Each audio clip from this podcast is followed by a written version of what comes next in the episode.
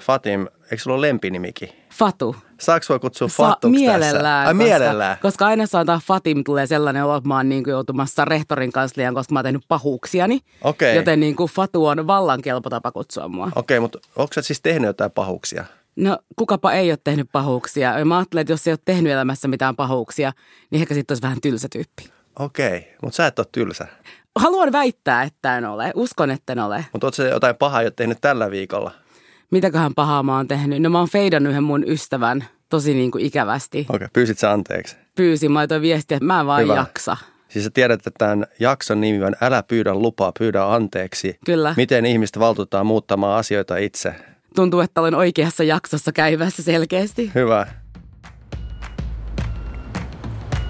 Tämä on maailman toimivin podcast sinulle, joka on kiinnostunut Helsingin kaupungin digitalisaatiosta ja kiinnostavista ihmisistä. Joka jaksossa on äärettömän kiinnostava vieras ja muutossankari.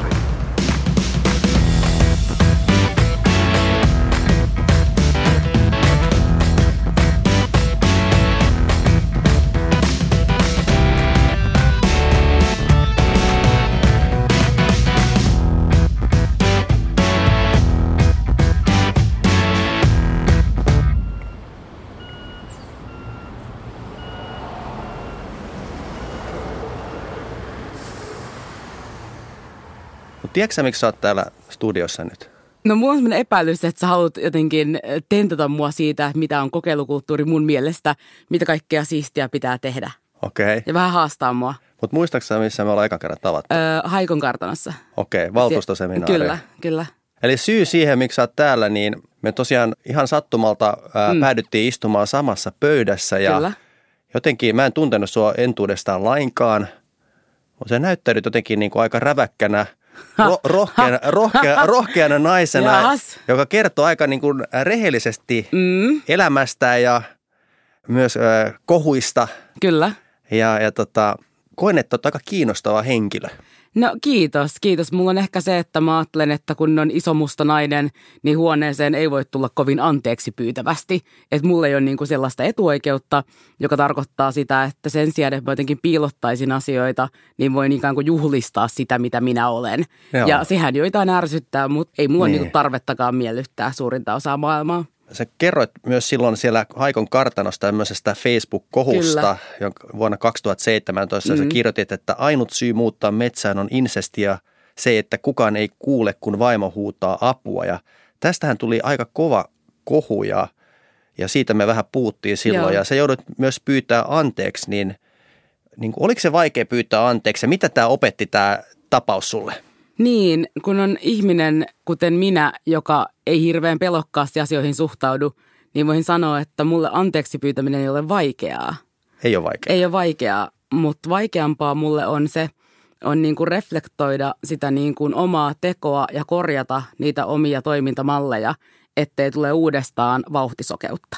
Okei. Et se on niin kuin se, mikä mun mielestä siinä oli. Että ei se anteeksi pyyntö, sen mä tein saman tien, koska mä ymmärsin tehneeni väärin. Mulle, mä- mä mokaan helposti. Niin. niin mulla ei tavallaan ole semmoista ongelmaa siinä, etteikö mä niin kuin ymmärtäisi tehneeni väärin. Vaan mun ongelma on ollut se, niin kuin varsinkin nuorempana, että mä en ole ymmärtänyt olla toistamatta uudestaan samaa virhettä. Joo. Mitä tota, jos miettii mm. tätä keissiä, niin mikä, niin kuin sä puhuit, että sä olet vähän vauhtisokea, mutta mitä on ne keskeiset opit ja tuliko susta jotenkin varovaisempi? Että menetitkö sä jotain räväkkyydestä esimerkiksi? No en usko, että menetin räväkkyydestä. Mutta mitä sä opit? Mä opin niin kuin sen, että kun on valta-asemassa niin kuin minä olen, että mulla on kuitenkin valtaa tässä yhteiskunnassa, niin minun sanoilla on enemmän merkitystä ja mulla on suurempi vastuu. Ja pahinta siinä mun niin kuin täysin siis anteeksi antamattomassa, rumassa ja julmassa kontekstista irrotetussa, inhottavassa kommentissa oli se, että minun sanojen mukaan tuomittiin muita ihmisiä. Eli niitä ihmisiä, jotka oikeasti on tehnyt hirvittävän paljon työtä maakunnissa niin kuin puolueen eteen, niin he joutu kärsimään siitä, mitä minä sanoin, koska niin kuin mulla on valta-asema. Ja sehän on hirveetä. Mutta miten helppoa se oikeasti muuttaa omaa toimintatapaansa, että et, ehkä mä tunnistan itsessäkin niin semmoista tiettyä niin kuin räväkkyyttä ja nopeutta ja välillä Mm. niin kuin joutuu katumaan. Siksi ehkä mitä se, oh, onko näin? Mm, kyllä. No siis se, kyllähän mä niin kuin näen tämän puolen, mutta niin kuin, mm. ehkä, ehkä se, mitä mä oon niin kuin paljon pohtinut, että jos ajattelee tätä nykyaikaa, niin niin se on pelottavaa, että miten tämä niin kuin, voisi sanoa somen vessan seinä voi niin kuin ristiinnaulata ihmisen niin kuin alle vuorokaudessa ja ihminen, joka saattaa menettää paikkaansa mm. niin kuin hyvinkin nopeasti, että, että niin kuin, kuinka paljon sun mielestä tämmöisen näkyvässä asemassa olevan niin kuin henkilön pitää tänä päivänä ikään kuin sensuroida itseään esimerkiksi somessa, ettei niin kuin tavallaan yksi virhe voi johtaa tosi vakaviin seuraamuksiin. Että tästä on paljon esimerkkejä, niin kuin, mm. miten toimitusjohtaja on, on joutunut eroamaan yksittäisen Kyllä. lausunnon takia tai tämä Pori Jatsin toimarin Kyllä. keissi. Että et niin kuin tavallaan ehkä se, mikä tuntuu ää, mm. väärältä, että ei tuntu, että heillä ei olisi mahdollisuutta puolustautua enää sen jälkeen, kun on tapahtunut virhe. Niin, mä mietin sen sillä tavalla, että some on nopea, some on niin kuin vahva, mutta se syklisyys siinähän on se, että koko ajan tulee uusia juttuja. Et ei se niin kauaa pyöri, ellei sä itse jää siinä piehtaroimaan ja möyhimään niin, niin. sitä. Ja niin kun, kun joku mokaa, niin on aina, niin kun, on aina toisia vastavoimia, jotka haluaa nostaa sen asian yhä uudestaan ja uudestaan Joo. keskusteluun. Joten onhan se niin kuin kovaa. Mutta sitten mä ajattelen sen myös sillä tavalla, että, että pitääkö kaikki asiat niin kuin edes sanoa ääneen. Että pitääkö sun kirjoittaa, pitääkö sun voida sanoa ihan mitä tahansa. Että jos me mentäisiin niin kuin luokkahuonesäännöillä – että jotenkin se, että kun aikuiset aina sanoo lapsille, että älä sano, jos ei ole mitään nättiä sanottavaa ja älä loukkaa muita, niin minkä takia me aikuiset ajatellaan, että meillä on oikeus perseillä niin paljon kuin meitä huvittaa ja olla se, että hei, läppä, läppä. Mm. Ja mä myös vihaan niin kuin sitä keskustelua siitä, että, että porukka sanoo, että hei, mä oon hyvä tyyppi, mutta tää on vaan mun mielipide. Niin kuin paskan marjat, jos sulla on ihan paskoja mielipiteitä, niin sä oot aika paska tyyppi. Mm. Että se on musta niin kuin, että välillä on myös halua yrittää erottaa se mielipide ihminen toisistaan.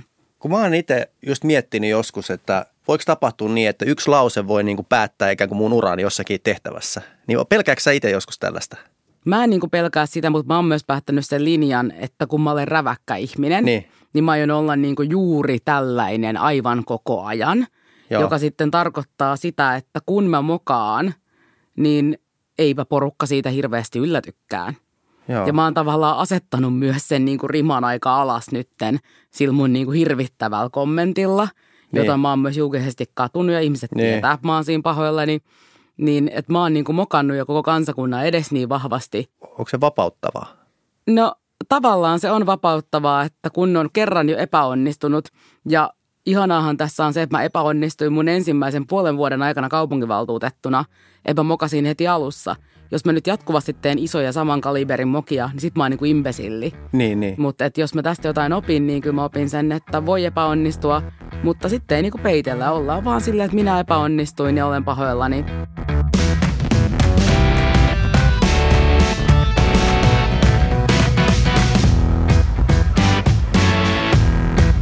Minä rakastan podcasteja ja sen takia haluan tehdä myös maailman toimivinta podcastia, jotta taso säilyy. puhutaan vähän digitalisaatiosta, kokeilukulttuurista ja isoista muutoksista, mm. niin mitäs tota Fatu, mitä sä ajattelet, mitä asiaa digitalisaatio ei saisi koskaan muuttaa? Niin, en mä ehkä ajattele tuolla tavalla. Mä Nyt sun pitää ajatella, no, kun mä okay, kysyn. Mitä ei saa mitä, ei saa, mikä, mitä digitalisaatio ei saa koskaan muuttaa? No se ei saa muuttaa sitä, että ihmisillä ei olisi mahdollisuutta kohdata toisiaan. Mutta riittääkö, että ne somen kautta kohtaa? No ei varmasti, ei mun mielestä. Jollekin voi riittää. Mä en ajattele, että se riittää. Joo. Ja se ei ehkä kaikille riitä varsinkaan. Eli ihmisten kohtaamista pitäisi tapahtua myös niin kuin reaalimaailmassa digitalisaatiosta niin. huolimatta. Kyllä. Okay. Ja, mä, ja mä ajattelen, että se tapahtuu. Tapahtuuko? Kyllä sitä tapahtuu. Et se ei että... ole ongelma tämä sun mielestä tämä niinku somettuminen, tai että vaan niinku niin, no, itse asiassa kanssa. ei mun mielestä se ongelma, mutta se minkä mä haluan nostaa esille on se, että kun mä ajatellaan vaikka kouluja. Niin. Kun mähän olen ennen tehnyt opettajan töitä. Niin, niin. Huom OAJ, en ole pätevä opettaja joka tämä en väitä sellaista. niin tota, että no kun mä en jaksa, että toi valehtelee, niin kuin en valehtele, en ole. In any case, niin tota, jos ajatellaan vaikka niin koulumaailmaa, niin siellä se, että jos me vaan laitetaan ihmiset koneet käteen, niin. eikä opeteta niitä sosiaalisia taitoja, niitä vuorovaikutustaitoja niin. ja ihmisten lukemistaitoja, niin, niin sitten me tehdään tilanne, missä niin kun ihmiset kasvaa aikuisiksi, menee työelämään, mutta ei osaa semmoisia niin herkkiä huomaamistaitoja. Ja semmoinen niin empatiataju ja semmoisten mikroilmeiden analysointi ja tavallaan sellainen niin kuin huoneen lukeminen ja tunteiden lukeminen on niin kuin mielettömän tärkeää. Joo. Ja mä ajattelen, että mun yksi supervoima mun työssä on se, että mä oon aika hyvä ihmisten kanssa Mä pystyn niin seuraamaan ihmisten fiiliksiä ja sitten sen mukaan niin kuin surffaamaan. Ja okay. sehän johtuu siitä, että mä oon puhunut paljon, että mä oon hengannut ihmisten kanssa. Okay. Minkälainen mä... fiilis mulla nyt on? No sä oot vähän silleen, että mitä toi nyt sanoo, tämä menee tosi kivasti ja mulla on ihan hyvää. Jes, mennään, miten mä saan nämä kysymykset tästä. Mm. Okei, okay. ihan oikein arvosta. Mm. No niin, tota, kerro itse, että mitä sovellusta tai digipalvelua sä käytät itse eniten? Mä rakastan Instagramia. Okei. Okay. Mä rakastan Instagramia. Musta on ihanaa puhua kameralla ja kertoa mun, mun päivästä ja juttuja ja sit voi hassutella ja siinä voi tehdä niinku vakavia asioita ja hassutella. Musta okay. on aivan ihanaa. Mikä sun kanavastrategia on? Mikä tämä Instagramin rooli on sun niin kuin brändin rakennuksessa? Instagramin rooli on näyttää ihmisen, minkälaista mun normaali elämä on. Et se on, koska se on Onko niin... se siinä ihan aito? No olen mä siinä Et se ei ole kiltokuva? No siinä näkyy krapula myös. Et näkyy, jos mulla okay. on krapula, niin kyllä sen sieltä huomaa, että et okay. Fatu on tänään darrassa. Eilen oli rapujuhlat, nyt silloin krapula. Mutta eikö toi pitäisi et olla Snapissa, että se voi niinku hävitä sieltä sitten? Ei kun mä oon liian vanha Snappiin. Ootko? On. Okay. Mä oon 33 niin kuin joku rotti tähän toimintaan. Ei sinne mitään tämmöisiä täteitä hota. Eikö? Mutta onko se fe- ja Facebookissa kuitenkin on Joo, joo. Ja Facebookissa mulla on niin poliitikkosivu, missä mä niin kuin kerron semmoisia, kerron niin kuin puolueasioita sekä kerron, mitä kaupunginvaltuustossa tapahtuu. Ja sitten mun oma henkilökohtainen sivu on enemmän sellaista niin kuin kaikkea random sälää. Random sälää. Mm. Mutta hei, nyt jos unohdetaan nämä somepallot, onko siellä joku semmoinen niin hyöty digipalvelu, tai no kai tämäkin on niin hyöty tärkeä työssä tämä niin kuin some, some, mutta jos nyt ei saa somea mainita, niin mikä sovellus tai digipalvelu on semmoinen, jota eniten nyt arjessa käytät? No mä käytän eniten varmaankin, mitäkään mä käytän, HSL reittiopasta. Okei. Okay. Se on mulle tehokkain, koska mun pitää katsoa, minne mä menen, mitä mä menen, niin mä, se on mun työkalu mun päivissä. Käytätkö jotain muuta kaupungin digipalvelua? No en, mä vietin kato tätä justiinsa. Niin. Et, et enhän, kun mähän on, sit kun ajattelee mua, kolme-kolmevuotias yksityissektorilla töissä oleva ihminen, joka juuri muuttaa omistusasuntoon, niin, niin eihän mä käytä. Niin. Et Sulla mä, ei ole tarvetta niin, ehkä niin kuin ei samalla ole tarvetta. Tavalla. Mä oon niin työterveyden piirissä. Joo. Ja sitä ennen mä olin YTHSn piirissä. Niin. Että mä en oikeastaan käytä kaupungin palveluita juurikaan. Muuta tai kuin sä et tiedä, että sä käytät. Niin mä en tiedä, niin, että niin. mä käytän kyllä. Mutta tavallaan mä en niin arjessani, mä en kohtaa. Niin, Et niin. Sen takia mä ajattelin, että mun rooli tässä kaupungin palveluissa on olla se iloinen veronmaksaja – okay. joka niin kuin mielellään maksaa siitä, että asiat toimii niin, että mun ei miettiä. Koska mullehan on käytännössä niin kuin helsinkiläisenä ihmisenä yksi paskan hailee, että kuka ne palvelut mun ympärillä tuottaa. Mä haluan, että mun roskat viedään näpsäkästi, että kierrättäminen on helppoa, että mä pääsen julkisilla kulkemaan ja että on turvallista ja siistiä ja mukavaa. Mitä jos me päätettäisiin valtuustossa tai tehdään ehdotus, että kaikki palvelut tuottaa tästä lähtien esimerkiksi Google tai Microsoft, niin mitä sä siitä ajattelisit? No mä haluaisin nähdä varmaan hirvittävän määrä selvityksiä, niin mä suostuin tuohon. Mutta niin tai kun, ei, pointti että mm, ei se mm. välttämättä ihan itsestään selvää, että ei. kuka ne palvelut no, tuottaa. Ei se itsestään selvää ole, mutta niin kuin mun arkipäivän kokemuksen kannalta. Että kunhan, totta kai mä haluan, että se kontrolli ja se data on jollain järkevällä taholla. Ja mä en tiedä, haluanko mä antaa kaikkia jenkkiläisen yrityksen käsiin. Mutta niin kuin mun käyttäjäkokemuksen kannalta on ihan sama. Niin. Varmaan voidaan myös sanoa, että – ei kaupunkilaista kiinnosta pätkäkään kaupungin organisaatio tai eri ei virastot, tietenkään. jos näin sanoo. Kunhan homma toimii. Kunhan homma toimii. Niin. Eikä varmaan sua kiinnosta mennä minnekään asiantiportaaliinkaan lähtökohtaisesti, että Ei. kunhan homma vaan hoituu. Kunhan homma vaan hoituu, mutta sitten kun ajattelee mun pikkuveliä, mulla on siis monta veljeä ja yksi niistä on tämmöinen oman elämänsä intiaani ja supersankari, elänyt vähän ehkä raffimpaa elämää. Ja kun mä hänen kautta kuulen sitä, millä tavalla kaupungin palvelut eivät toimi. Niin niin mä koen niin kuin suurta raivoa siitä, miten johtuen sun yhteiskunnasta asemasta ja sun niin kuin lompakon paksuudesta tässä kaupungissa, niin palvelut toimii joko niin kuin superhyvin, koska käytännössä käytän niitä, tai jos sä oot niin kuin köyhä ja sairas, niin huonosti. Haluatko antaa niin konkreettisen esimerkki, että jos sä nyt haluaisit jonkun toiveen laittaa tässä, niin kuin mikä asia pitäisi laittaa kuntoon ja onko, sillä nyt, onko se digitalisaation kysymys vai joku muu No mä kysymys? haluaisin, että, että kun ihmisellä tulee hätä, Joo että jos sun niin kuin mielenterveys ei niin kuin skulaa juuri niin kuin niin. pitäisi kulaa tai sä oot sairaana, niin. että sun ei pitäisi taistella.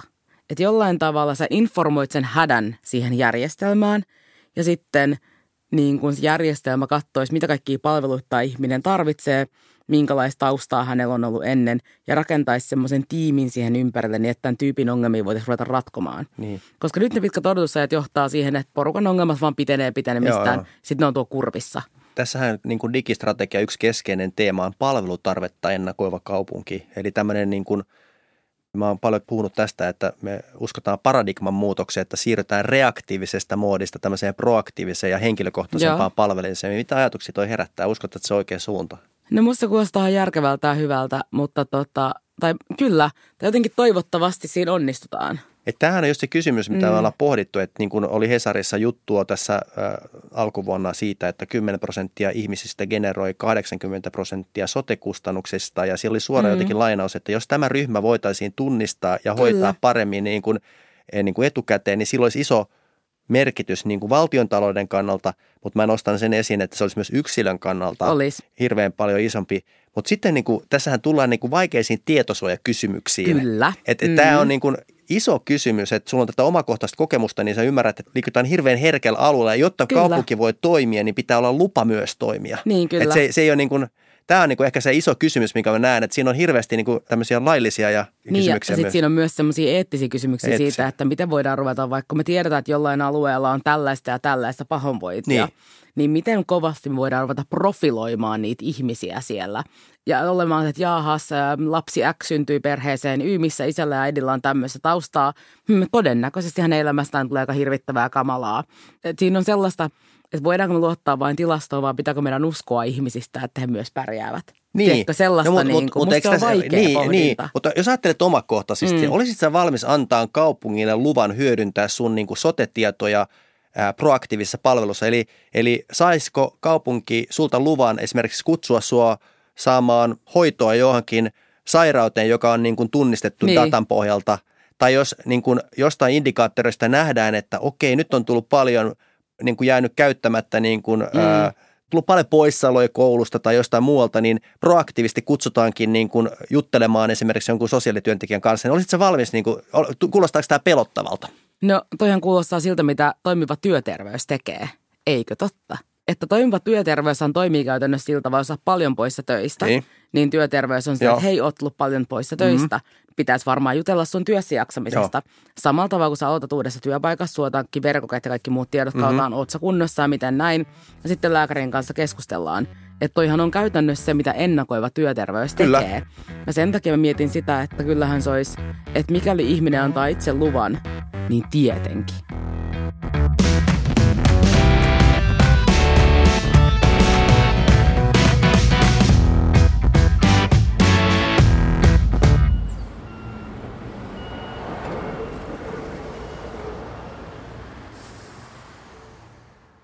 Hei, tämä podcast mukailee yhdysvaltalaisen muutosjohtamisen asiantuntijan John Kotterin kuuluisaa kahdeksanosaista ohjelmaa, jonka mm. avulla muutosten tulisi yrityksissä ja organisaatioissa tapahtua. Ja tässä niin kuin viidennessä vaiheessa pitäisi pystyä valtuuttamaan henkilöstö vision mukaiseen toimintaan.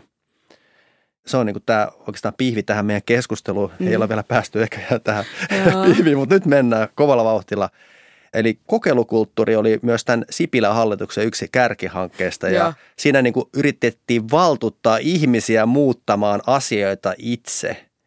Mitä hei tota, Fatu, tämä kokeilukulttuuri tarkoittaa sulle? Niin, no mä oon sitä mieltä, että, että annetaan mennä vaan, tai mä oon sitä mieltä, että mun mielestä asiat voi kokeilla ihan hyvin, mutta me poliitikot tehdään vaikeaksi virkamiesten kokeilukulttuuri. Niin. Sen takia, että jos virkamiehet esittää jotain, niin se menee täydellisesti, niin me ollaan hän silleen, että tämä on kamala, että tuhannut kaiken. Että me niin. poliitikothan tehdään kokeilukulttuurista myös vaikeaa. No hei, mutta mitä sä oot itse kokeillut omassa elämässäsi niin kuin, tai omassa työssäsi nyt, jos ajattelet mm. tätä kokeilukulttuurin teemaa, niin onko sä itse uskallut kokeilla omassa työssäsi jotain uutta? Joo, mä kokeilen sille, mä etin jatkuvasti uusia tapoja tehdä asioita, okay. koska musta niin kun uudet tavat on hauskoja ja musta aina ei tarvitse mennä oikein. Niin. Et musta voi niinku kokeilla ja katsoa, mitä siinä kävi. No onko sulla joku hyvä esimerkki, mitä sä kokeilit ja mitä sä opit siitä? No mä tein sillä tavalla, että mä huomasin, että mulla on hirveä kiire töissä, niin meillä on aloittanut me harjoittelija ja mä sanoin, että mä, mä tiesin, että työtehtävä on sille vähän ehkä vaikea. Sitten mä olisin, että no jos sä yrität vaikka tehdä tämän.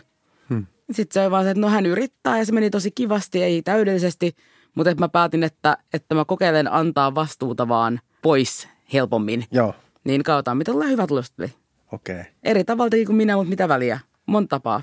No mutta hei, sä oot ollut Helsingin kaupunginvaltuustossa vuodesta 2017, Kyllä. niin minkälaisia toiveet sulla oli nyt äh, liittyen tähän valtuustouraan, kun sä lähdit? Ja miten tota, tämä todellisuus sitten niin kun vastasi tätä sun toiveita? No mä olin kyllä järkyttynyt alussa siitä, miten byrokraattinen ja hidas koneisto Helsingin kaupunki on. Et mä oon niin nuorempana, mä oon toiminut erilaisissa niin opiskelijärjestöissä, joissa mä teen yhteistyötä tahojen kuten ministeriöiden kanssa. Joo. Ja musta niin Helsingin kaupunkirakente oli silloin, kun mä tulin 2017 peliin mukaan, byrokraattisempi ja jähmeämpi ja sellainen niin kuin herra yliherra johtajameininkiä enemmän kuin jossain opetusministeriössä. No niin. Ja musta se oli niin kuin aivan naurettavaa pelleilyä. Mä oon tottunut siihen, että kun mä otan jossain positiossa, niin mun lobbariaivot menee siihen moodiin, että tutustu ihmisiin, tapaa kaikki, Joo. ala edistämään tavoitteita. Joo. Mä rupesin tekemään tätä, ja joku ei muista, että niin, että ei ole tapana ihan rivivaltuutetulla tolla tavalla, niin kuin virkamiehiä ja kaikkia muita tavata ja sillä tavalla, niin kuin alkaa näitä tekemään. Okei, lopetitko se sitten? No en todellakaan. Mä olin ihan silleen, että, että, että, no, että, että no niin, no hei vaan, että uusi sukupolvi on tullut kaupunginvaltuustoon, että ei kiinnosta. No niin. No hei, mutta miten sä nyt niinku kuvaat tätä kokeilukulttuurin mm. tilaa kaupunginvaltuustossa? Eiköhän se joka vaali paremmaksi muuta. No ei, toi oli nyt vähän poliitikon vastaus. Toi oli vähän poliitikon vastaus, Eikö, mutta no, me tarvitaan, meidän pitää, ongelmana on myös se, että jos, jos osa ihmistä on tottunut tekemään asian samalla tavalla 40 vuotta, niin, niin onhan se nyt aika vaikeaa. On vaikeaa. On vaikeaa. Mutta mitä hei, mikä on sun oma kontribuutio kokeilukulttuuriin, kun sä kerroit, että valtuusto itse tekee myös virkamiesten elämän valtuuksi. Nyt sä oot siellä yksi valtuuston jäsenistä, Kyllä. niin mitä, kerro miten sä autat nytten minua esimerkiksi rohkeasti viemään kokeilukulttuuria kaupungille eteenpäin, koska mm. niin, mi, miten, miten sä näet, että mitä sä voit tehdä vai voiko yksittäinen valtuutettu tehdä mitään? Voi tehdä tosi paljon ja voi niin kuin mehän, meidän, meidän työkaluthan on aloitteita. Niin. Ja me tehdään aloitteita jatkuvasti asioista okay. ja, ja siinä kyllä niin kuin mä oon – että aika usein mä kannatan asioitakin, missä vähän testaillaan juttuja. Okei. Okay. Ja sitten että mä kannatan myös pilotointeja. Ja musta niin kuin Helsinki on niin suuri, että voidaan pilotoida paljon enemmän erilaisia juttuja. Ja me voidaan, meidän pitää suhtautua pilotointiin. Itse ainakin suhtaudun pilotointiin sillä tavalla, että kokeillaan. Joo. Että toimiiks. Ja jos se ei toimi, tehdään jotain muuta. Eli sun kautta kannattaa edistää kokeilukulttuuria edistäviä aloitteita. Juu, juu, aivan hyvin voi. Olet niille avoin. Olen, olen avoin ja musta tuntuu, että... Etkä syytä minua, jos joku kokeilukiihdyttämä tyyppinen hanke, ei, mitä ei. nyt edistetään nyt, ei, ei. ei tuotakaan niin hienoja must, tuloksia. Eikö musta hyvä esimerkki on se, että mehän kokeiltiin siis, tehtiin aloite, tai Demarit teki aloitteen siitä, että maksuton toinen aste, eli kaksi miljoonaa euroa maksuttomaan toiseen asteeseen. Ja nyt sitä kokeiltiin. No siinä se raha käytettiin typerästi – niin sitten mä olin se, että no okei, että hyvä kokeilu, että varmaan kannattaa jatkaa, mutta että nyt voidaan katsoa, miten rahaa voisi kattaa paremmin. Niin. Tämähän on niin kuin, mä näen, että kun puhutaan mm. tästä digitalisaatio-ohjelmasta, niin mm. tekniikka on helppoa, mutta kulttuurin muuttaminen tosi vaikeaa. Ja varsinkin Helsingissä. Miten Helsinki sitä? on dinosaurus. No miten dinosauruksen kulttuuria muutetaan?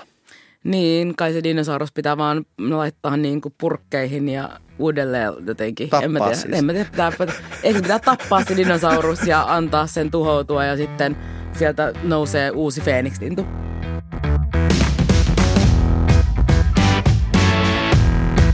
Muutossankari. Seuraava muutossankarimme on Tommi Laitio, joka on toimialajohtajana kulttuuri- ja vapaa-ajan toimialalla. Tommi kertoo, miten kaupunkilaisia voi paremmin kuulla ja osallistaa päätöksenteossa.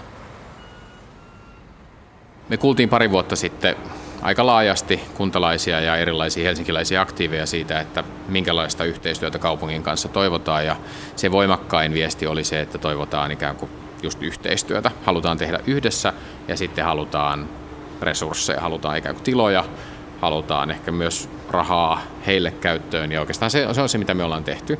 Eli me ollaan palkattu Helsingille sellaisia ihmisiä, joiden ainoa tehtävä on vauhdittaa kuntalaisten ja järjestöjen ideoita kaupungin suuntaan tai saada pienyritysten ääntä kaupungin suuntaan kuuluviin. Me ollaan otettu tämä osallistuva budjetointi. Me avataan tiloja maksuttaa enemmän kansalaisryhmien käyttöön. Se on tärkeää sen takia, että ihmiset kokee, että kaupunki kuuluu heille.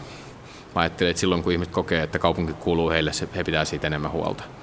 Jos ihmiset ajattelee vaan, että kaupunki on palvelutuottaja, jonka, jolta minä ostan palveluita, palveluita verorahoilla, niin, niin, niin silloin ehkä siitä pidetään vähemmän huolta.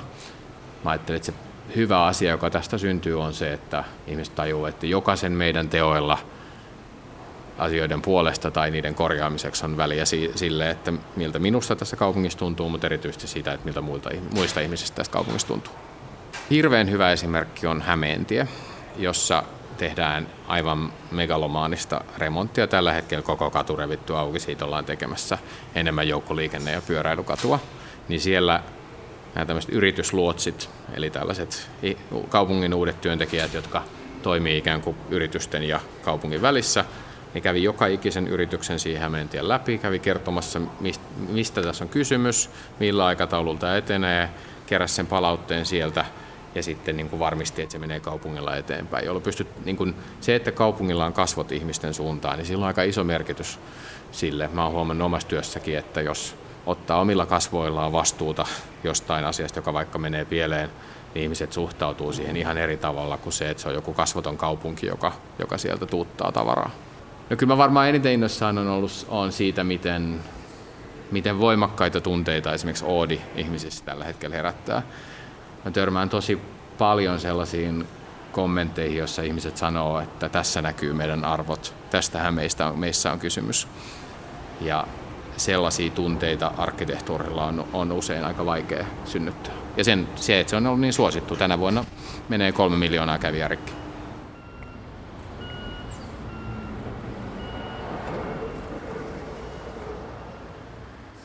Mun tehtävä on viedä tätä Kyllä. digitalisaatiota eteenpäin, niin mitä ohjeita sä haluaisit antaa? Tämä on ihan niin kuin vakava kysymys mulle, että mietit, että meitä on niin kuin 38 000 työntekijää pelkästään tässä perus, niin onko tämä niin kuin tekemätön paikka? Ei kun musta se on niin kuin hyvä, että, että sä oot olemassa ja sä teet tämä hommaa. Niin. Mutta että jos sä haluat niin kuin poliittista tukea, niin, niin sit sun pitää niin kuin ruveta heittelemään meille ideoita. Okei. Okay. Koska kaupunginvaltuutettu on niin kiireisiä. Niin. Ja meidän tehtävähän on päättää lopulta. Okay. Meidän tehtävä on päättää asioista. Joo. Ja meille voi heittää palloja, niin me napataan niistä kiinni. Mutta hei, kerro vielä tästä, niin kuin, kun kyse ei oikeastaan siitä, että mitä mä teen, tai niin kuin, että kyse on siitä, mm. että miten me niin kuin, saadaan iso joukko ihmisiä mukaan ja annetaan niille niin kuin, valtuutus toimia, niin miten se voi niin kuin, ylipäätään toimia? Että... No ihminen innostuu jostain, jos se tietää, että pystyy aidosti vaikuttamaan. Niin, se onkin se kysymys, että niin. pystyykö, koet sä, että ihmiset pystyy kaupunkiorganisaatiossa tänä päivänä riittävästi vaikuttaa omiin asioihinsa? Tai tähän toimenkuvaansa ja siihen kehittämiseen? Niin kuin ne kaupungin työntekijät? Niin. No sun pitää kysyä sitä kaupungin työntekijöiltä. Onko sulla syntynyt kuvaa, että niin kuin jos ajatellaan, että pitää viedä muutosta eteenpäin, niin koeksa, että... No osalla on semmoinen voima, tiedätkö? Että osa ihmisistä on edelleen energisiä, niin on kykyä ja halua ja näkee, mutta kyllähän ne osa on varmaan vähän liian juurtuneita myös kiinni. Mm. Mutta toisaalta teet samaa duunia 40 vuotta, niin ei ihme. Niin, okei. Okay. Hei tota, nyt sä saat kysyä muuten jonkun kysymyksen. Mä mietin jotain kysymys etukäteen, nyt mä enää muista, mä oon puhunut vaikka mistä muusta. Mikä se nyt oli? sun pitää improvisoida. Ei kun niin, itse asiassa. Mitä niin kuin tämän kaupungin tavallaan se digitalisaatiokehitys, joka on pakko tehdä, tarttis meiltä poliitikoilta? No se menee aika raadollisiin asioihin. Loppujen lopuksi on kyse myös sitten rahasta ja siitä niin, tuesta, tuesta, mitä niin kuin tehdään, että – ehkä mä niin kuin toivoisin, että niin kuin ymmärretään se, että digitalisaatio tulee niin kuin muuttamaan perustavaa laatua niin kuin kaiken. kaiken. Kyllä. Ja jos sitä ei ymmärretä valtuustossa, niin helposti niin kuin, jos lähdetään asettamaan vastakkain, niin kuin, että hätää kärsivät perheet ja digitalisaatio, niin siinä niin kuin, se on niin kuin väärä... Ää, ke, niin, niin kuin, ymmärrätkö, että, niin kuin, et, et, et, et, niin kuin helposti mm. niin kuin, ajatellaan, että tämä teknologia on niin kuin oma erillinen saarekkeensa, eikä ymmärretä sitä, että jos tämä tehdään fiksusti, niin Helsinki voi paljon paremmin palvella kaikkia kaupunkilaisia, Kyllä. myös niitä vähäosaisia, mutta jos se ajatellaan vain kulueränä ja sellaisena niin kuin propellipäiden duunina, niin silloin mm. me ollaan niin kuin he, heikoilla. Tota, tämä on hieno mahdollisuus tämä podcast-sarja tutustua – ihmisiä ja kysyä mm. vaikeita kysymyksiä. Niin, saa, tentata, saa tentata rauhassa. Saa tentata rauhasta. Onko tämä ahistanut? Mm-mm. Mä itse tykkään tällaisesta keskustelusta. Eikö musta mennä kanssa kiva? Podcastista on muuten kiva median muuta. Hei, kiitos Kiitos Patu. paljon tästä. Tämä oli hei. Kiitos. Arvostan, että tulit vieraaksi. Totta kai.